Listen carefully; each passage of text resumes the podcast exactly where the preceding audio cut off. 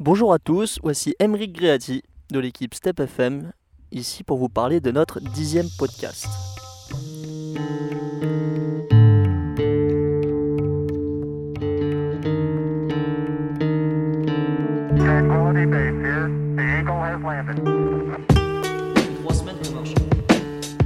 Nous allons parler aujourd'hui de la fin de notre traversée des Balkans et notre arrivée dans notre nouveau projet en Grèce. Dans le dernier podcast, on vous l'a laissé à la fin de la Bosnie, un de nos pays préférés. Et maintenant, nous reprenons à partir du Monténégro et nous allons traverser l'Albanie, la Macédoine et la Grèce. Bienvenue sur Step FM. On arrive au Monténégro en fin d'après-midi après une dernière grosse montée, un dernier gros col. Et on avait choisi de passer par la côte pour éviter au maximum le dénivelé.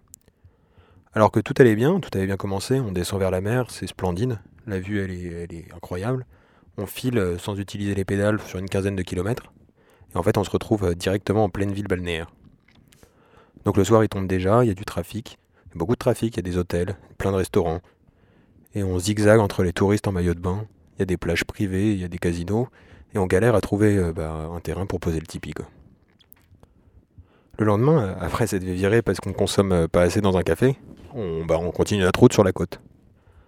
L'intérieur du pays, il a l'air très beau, mais c'est vraiment pas le cas de la côte parce que parce qu'elle est suraménagée pour le tourisme. Et finalement, la côte, bah, elle est même pas si plate que ça, bah, parce qu'il y a quand même pas mal de dénivelé et malgré la chaleur, on fait des journées les enfin, on fait des grosses journées et on profite euh, de la mer uniquement aux aux heures les plus chaudes, là, quand on peut pas rouler. Et assez rapidement, en deux jours et demi, on est à la frontière albanaise. Et cette fois, on décide de passer par les terres. Alors on passera les deux premières nuits dans la seconde ville du pays, euh, c'est la ville de Shkoder. Nous sommes hébergés par un couple d'Américains, ils ont à peu près une soixantaine d'années.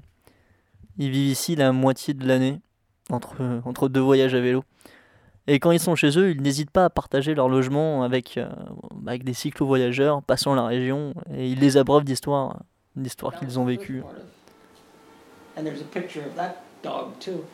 Um, Quand When j'ai I approché approached la the border, frontière, it was j'ai just vu one of ces those kiosques kiosks avec with un a petit...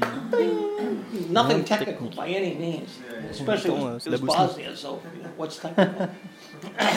and uh, I J'ai saw vu the le gars, guard. He was off the, La barrière the était gate là, was here. lui il He était de was l'autre over. côté, He il came est over, venu and vers I'm, moi, I'm et paying moi je fais attention attention to à lui. him. And all of a Tout à sudden, I coup, je got me fais slapped frapper on sur le this côté side du of the visage face with, par une with énorme boule de snowy poils de fur. neige. Scared the shit out of me. C'était It was a une plus petite version version, of the Saint race de Bernard Saint-Bernard. breed. And he was était just juste là there to pour me dire greet me.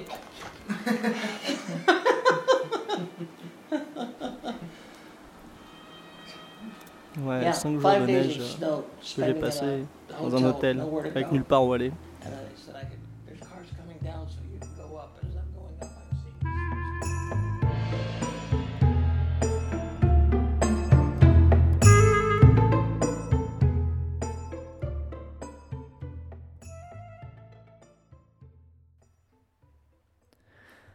La réputation du pays que nous connaissons n'est pas fondée. Les Albanais sont très accueillants. Euh, je me rappelle que plusieurs fois, on, ira nous proposer à boire et à manger.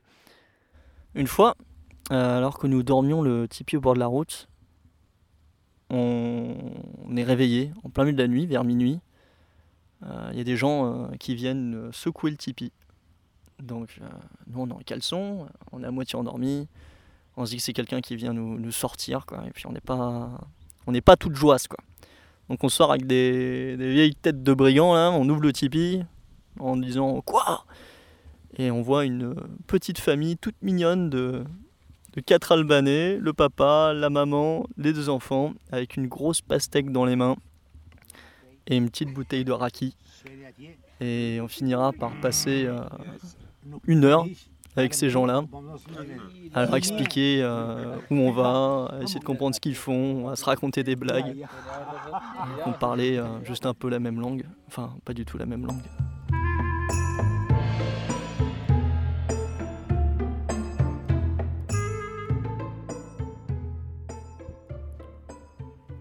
Donc dans l'est de l'Albanie, en s'approchant de la Macédoine du Nord, le ciel est gris. C'est la première fois depuis plus d'un mois. Donc au début, on est content et en fait, on déchante assez vite de la fraîcheur euh, apportée par les nuages parce que bah, parce qu'il se met à pleuvoir. Et c'est pas une petite averse. Il commence à pleuvoir, il grêle et en quelques minutes, on est trempé jusqu'aux os. Donc la route, elle se change en une espèce de torrent boueux. C'est impossible de voir à 10 mètres, ça commence à devenir vraiment dangereux en vélo, donc on s'abrite dans un café, un café minuscule où ils sont obligés d'écoper l'eau qui s'infile de partout. Et quand la pluie elle se calme un peu, on, bah, décide de repartir avec nos habits gorgés d'eau. Et très vite, on veut, bah, on veut demander l'hospitalité à une famille pour, euh, être tranquille. Quoi. Et euh, on trouve une famille, ils nous accueille avec plaisir. On galère un peu à communiquer avec eux parce qu'il n'y a que le grand-père qui, parle quelques mots d'italien et, j'ai un peu de mal à me faire comprendre. Mais bon, dans leur, ils nous offrent une pièce dans leur maison en construction, donc c'est super parce qu'on peut faire sécher nos habits. euh, on est tranquille, non, ça c'est top. Et la nuit arrivée, ils nous invitent à boire du café. Donc Rico il décline, il a mal à la tête, il a mal au ventre et je me retrouve tout seul dans le salon avec toute la famille. Ah ouais, à ce propos, tu m'as pas raconté comment ça s'est passé ça? Super cool. Par contre, c'était super malaisant. Ça ressemblait à. Je suis rentré que dans le salon, c'était salon et cuisine ensemble. Et le salon, c'était une grande télé et trois canapes, quoi. C'est tout ce que j'ai vu. Par contre, ouais, ce qui était vraiment chelou, c'est que t'as le petit vieux qui vient me chercher. Du coup, on rentre dans le salon avec lui. Là, il y a toute la famille, ils sont au moins 7, 8. Donc, il y a du coup le petit vieux, le le- l'étage du dessous, on va dire. Donc, euh, mari et femme. L'étage encore d'en dessous avec plein de gosses et la grand-mère aussi, le frère du petit vieux. Et ce qui était, ouais, ce qui était bizarre, c'est qu'il y a moi qui m'assois sur le canapé avec personne. Le petit vieux qui prend une chaise en face, qui se met en face de moi, ils mettent une table et ils commencent à nous offrir du café, enfin à nous offrir du café, mais que au petit vieux et moi. Et pareil pour les clubs, donc euh, très, très gênant parce que t'as toute la famille qui te regarde et toi t'es là en mode oui bonjour, je ne peux pas parler. Personne m'adressait la parole à part le patriarche qui parlait un italien cassé en huit. quoi. Donc c'était pas facile. Bah écoute, on a fait ce qu'on a pu. J'ai essayé de leur expliquer qu'on était en voyage à vélo. Ils trouvaient ça ouf. Après, j'ai eu le malheur de leur dire malheur de leur dire qu'on qu'on était ingénieur. Alors ils ont pété un câble. Ils étaient en mode Ouah, c'est trop bien, tiens. Ils m'ont donné la télécommande pour que je choisisse la télé. En mode Ouais, c'est trop stylé, t'es ingénieur. ah, tu sais, c'était un peu en mode euh, T'es invité, euh, fais comme chez toi, choisis la chaîne de la télé. Sauf que t'es en mode Oui, mais je ne parle pas albanais. Non, c'était assez marrant. À quoi il ressemblait? Alors, euh, bah, c'était un petit vieux marqué par la vie. Hein. Pas bien haut, il devait faire quoi 1m70 Non, même pas 1m60. 5, pas bien haut.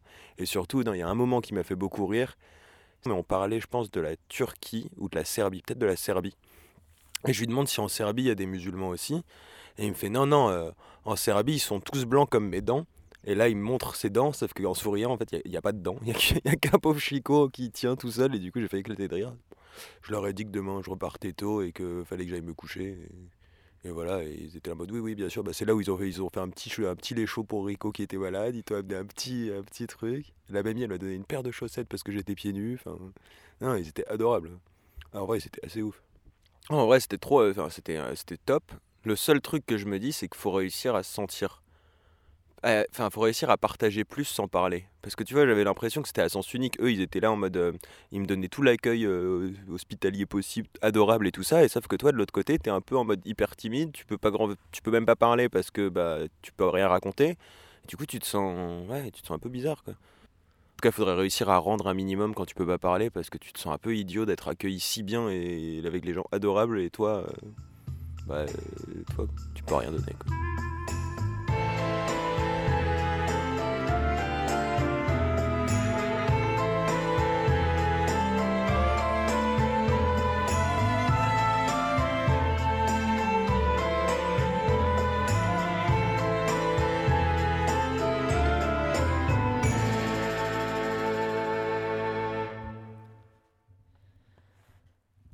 Le lendemain, nous prenons le petit déjeuner avec toute la famille. On décline leur proposition de nous héberger encore une nuit et on décide de repartir pour arriver le soir même en Macédoine du Nord. Nous passerons trois nuits en Macédoine, juste le temps de faire le tour de l'immense lac d'Oride et de descendre vers la Grèce. Trois nuits avec trois étranges bivouacs. euh, le premier à côté du lac touristique, on campera dans une carrière à ciel ouvert. Le second, euh, il est à dizaines de mètres de l'autoroute euh, de l'autoroute à 3 où nous roulons, euh, on a été rattrapés par la nuit, on n'a pas réussi à trouver un meilleur bivouac. Mais le troisième, euh, qui va se passer dans la seconde ville du pays, Bitola, on monte un camp derrière un amphithéâtre restauré et on entend qu'il s'y échappe des solos de guitare. Euh, c'est les solos d'un des plus gros groupes de rock macédonien, les Bissol. Et on, on a voulu rentrer euh, dans le concert et on, on de se vider les poches pour voir si on avait assez d'argent pour rentrer. euh, ils nous propose très gentiment de, rentrer euh, gratuitement. Et c'est notre premier concert de- depuis la pandémie.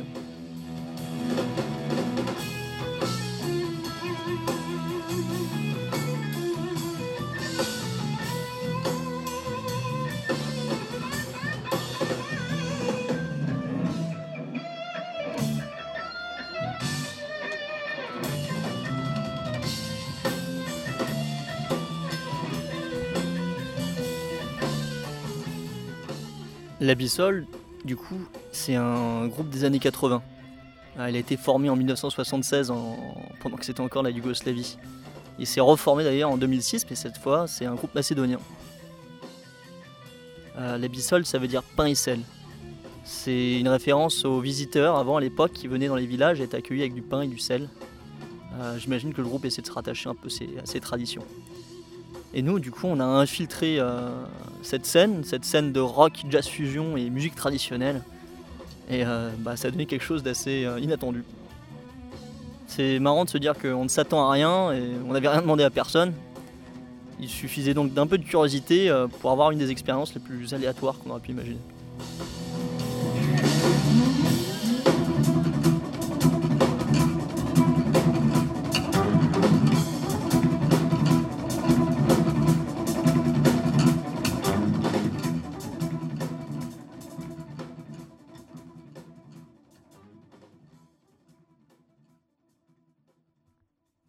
Ça y est, nous sommes en Grèce.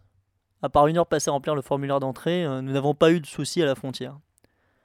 Il n'y a à ce moment-là, je m'en rappelle, euh, presque plus de relief et ça aurait été facile de rouler euh, si la chaleur n'avait pas été aussi forte. On cuit entre 9h et 17h. Et le premier soir, on s'installe du coup dans un lac d'altitude pour y retrouver un peu de fraîcheur.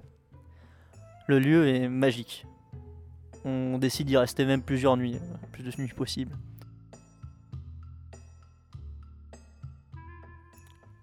Ah là, je suis quand même bien content que la route elle soit assez plate parce qu'il fait toujours aussi chaud. Il fait très très chaud et, et du coup, euh, bah, on galère un peu. Et d'autant plus que bah, pendant les bivouacs, chaque nuit, on est envahi par les moustiques. Mais il y en a partout, ça devient, ça devient vraiment compliqué de dormir.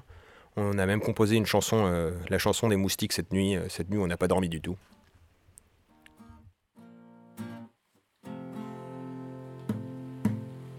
On l'attaque et on l'empoisonne.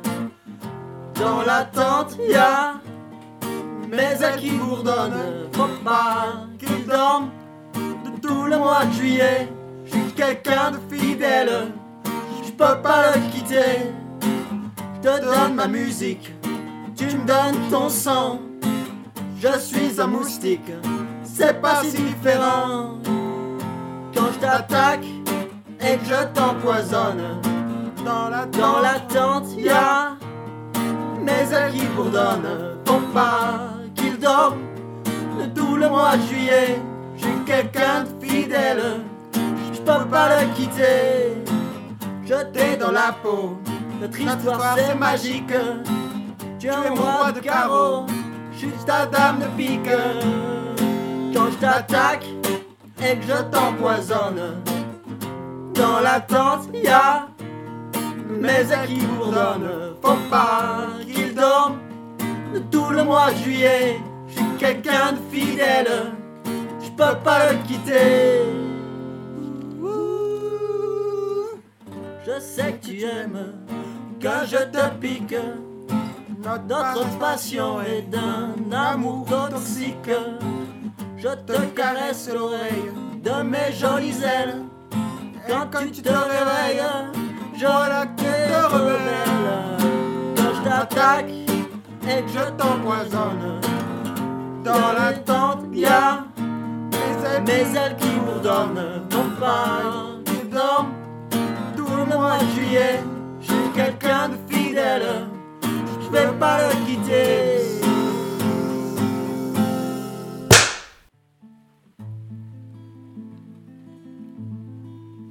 de battre, mes ailes se sont arrêtées. Tu m'as brisé le corps, ne me laisse pas tomber. Et c'est dommage, Car cette nuit, j'ai invité toutes mes amies. Avant qu'elle t'attaque, qu'elle t'empoisonne. Dans la tente, y'a nos qui bourdonnent. Faut pas qu'ils dorment jusqu'à la fin de l'été. On est fidèles, on ne va plus te quitter.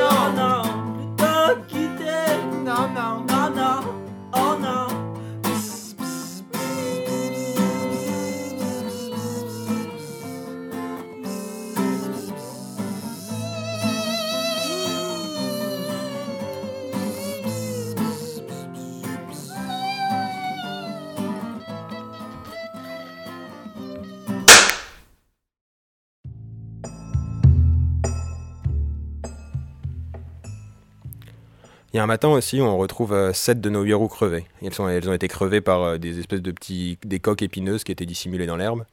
Et on perd une journée entière à les réparer. Donc on a réparé les chambres à air euh, en plein cagnard.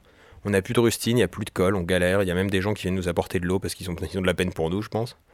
Et au bout de 7 heures, après un tour en magasin de vélo, on peut enfin repartir. Mais en fait, euh, bah, il est déjà trop tard, le soleil il se couche déjà. Et bon, on aurait pu perdre espoir, mais heureusement, on connaît quelques méthodes pour s'en sortir. On arrive à Thessalonique en début de soirée, et on passe la nuit à, dé- à déambuler dans la ville et surtout sur l'immense promenade euh, le long de la mer, dans le port. Et finalement, on trouve un endroit où dormir en plein cœur d'un parc, au plein milieu de la ville, donc euh, c'était assez marrant. On met les moustiquaires, on se pose dans le parc euh, pour enfants. Le lendemain, on passe la journée entière à visiter la ville, dans la ville. Donc il fait toujours aussi chaud, on galère un peu, on est en sueur en, se promenant dans le centre, mais, c'est sympa parce qu'on trouve des vestiges de la vieille cité grecque qui, détonnent pas mal en fait avec la ville moderne et, l'activité qui règne. Et alors que Rico il reste avec, avec et les vélos dans un café, moi je vais me balader dans les immenses marchés.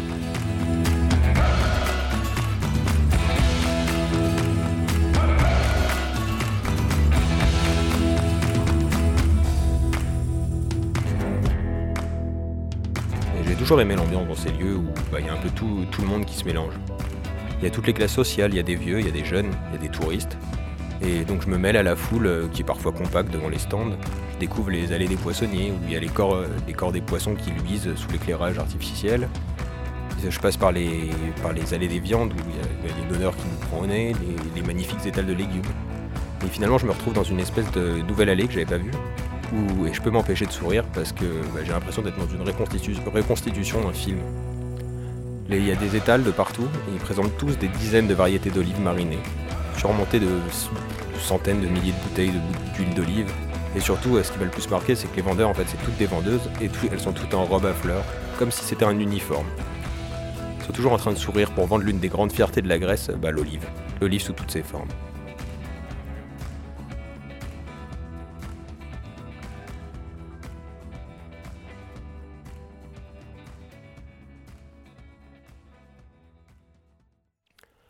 Et après Thessalonique, donc on continue au sud-est, toujours dans la direction des trois doigts de la Macédoine centrale, parce que euh, on est maintenant à une vingtaine de kilomètres d'un nouveau chapitre.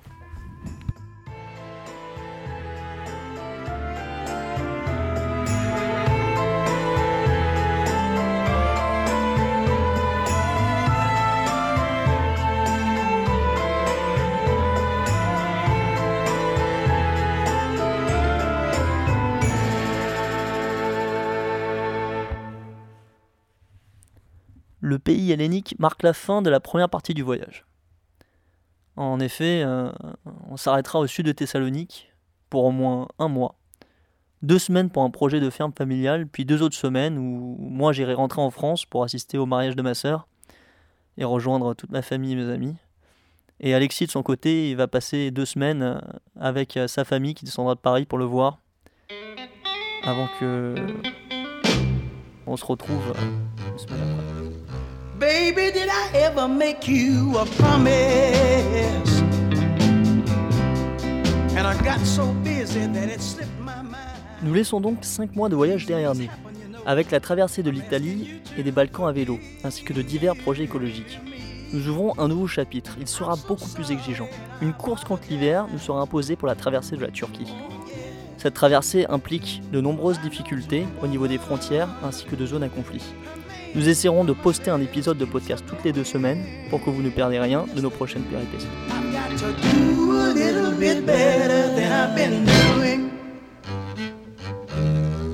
Baby, did you ever need me to hold you? And I was somewhere else at the time, just fooling around. Then I'm asking you to forgive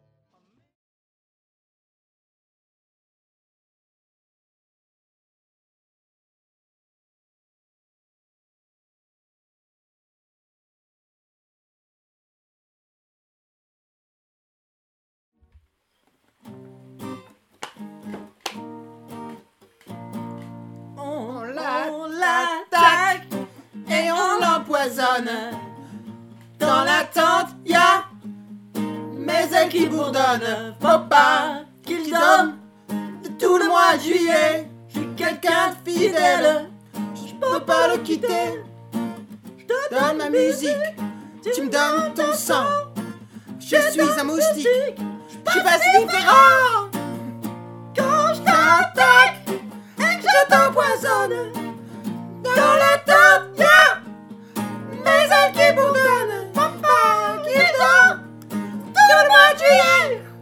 Je suis quelqu'un fidèle, je peux pas le quitter.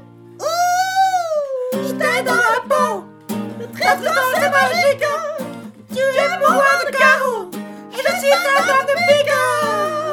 Quand je t'attaque et que je t'empoisonne, dans la tente, y'a ailes qui bourdonnent. Papa qui dort tout le mois de juillet. Je de fidèle, je pas le quitter. J'adore notre refrain, il est dingue.